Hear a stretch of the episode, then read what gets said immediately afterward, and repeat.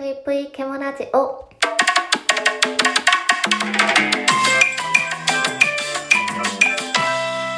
皆様こんばんぷいケムシーです。皆さん、カリギュラ効果って知ってますか？それ絶対に見ちゃダメだよ。それ絶対に食べちゃダメだよ。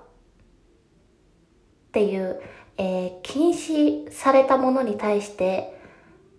すごく興味が湧いてしたくなっちゃうことありませんか？私はめちゃめちゃあるんですよね。例えば、これいただき物だから、絶対に食べちゃダメだよ。とか言われると、めちゃめちゃ食べたくなるし、これだけは絶対見ないでね。って言われると、もう何かめちゃめちゃ気になって見たくなるし、そういう禁止されたものに対して気になって気になってダメって分かってるのにやりたくなっちゃうこときっとある方多いのかなと思うんですけどなんか最近これがちょっとふと気になって調べてみるとカリギュラ効果っていう、えー名前があるみたいで私だけじゃなくて多分多くの人は人はこうね何かを禁止されるとむしろその物事が気になって逆の行動に走ってしまうもの、まあ、これをねカリギュラ効果と呼ぶみたいです。皆さんの身近に最近カリギュラ効果感じたことありますか、まあ、私はもう今までたくさんあるんですけど特にここ近々の話で言うと今10日間峰富士子計画っていうのを一人でやってるんですけどまあ今までかなりの暴飲暴食をして運動不足だった、えー生活を食事の見直しと、えー運動をするっていうそれでちょっと体の、えーメリハリをねちょっとつけていこうっていうそんな計画なんですけど今まで結構お菓子を1日何袋も食べたりみたいなことがもう毎日続いてたんですよねでまあある日これ体にも良くないしあのいつまでも続けてっちゃならないなと。絶対にこう、外見だったり内面、外見、まあ、外も中身もこう、体が崩れていくなと思いまして。まあ、長期間はちょっと無理なので、とりあえず10日間。って決めて、今ね、あの、食事をできるだけ心がけて、なんかバランスよく取れるように、えー、生活をしてるんですけど、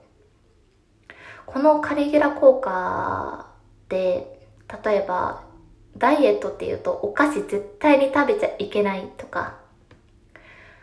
キャベツしか食べちゃいけないとかそういうあの禁止が多いダイエットしてる方多いですよね。でも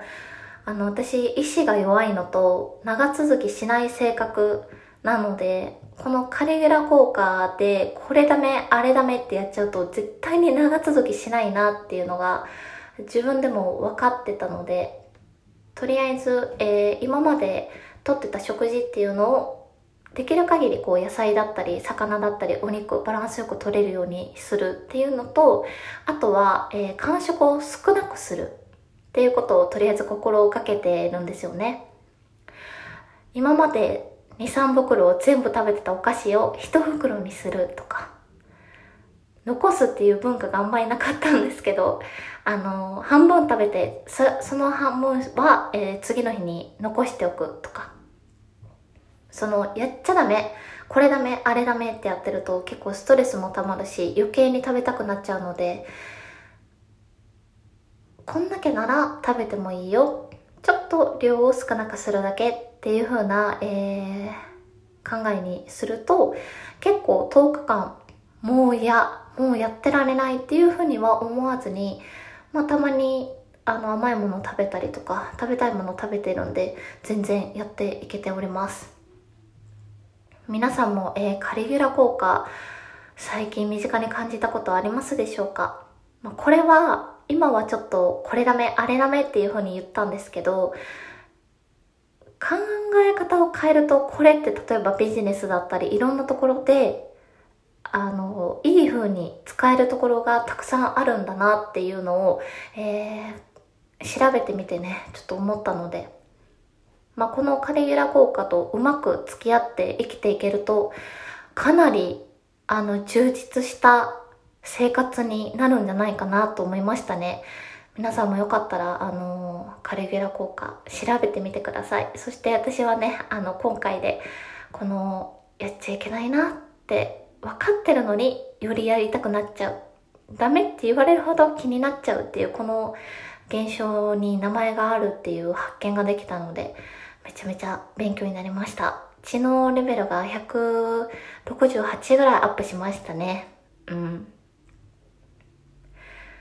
ということで、えー、今日はね、あの、カリギュラ効果のお話をさせていただきました。えー、峰富士港計画、この収録が上がる頃は多分最終日だと思うんですけど、えー、最終日まで頑張っていこうと思います。詳しくはまた収録とかでもお話ししようと思うので、ぜひ聞いてください。というわけで、本日も聞いてくださってありがとうございました。それでは皆さん、おやすみなさい。ぷいぷい。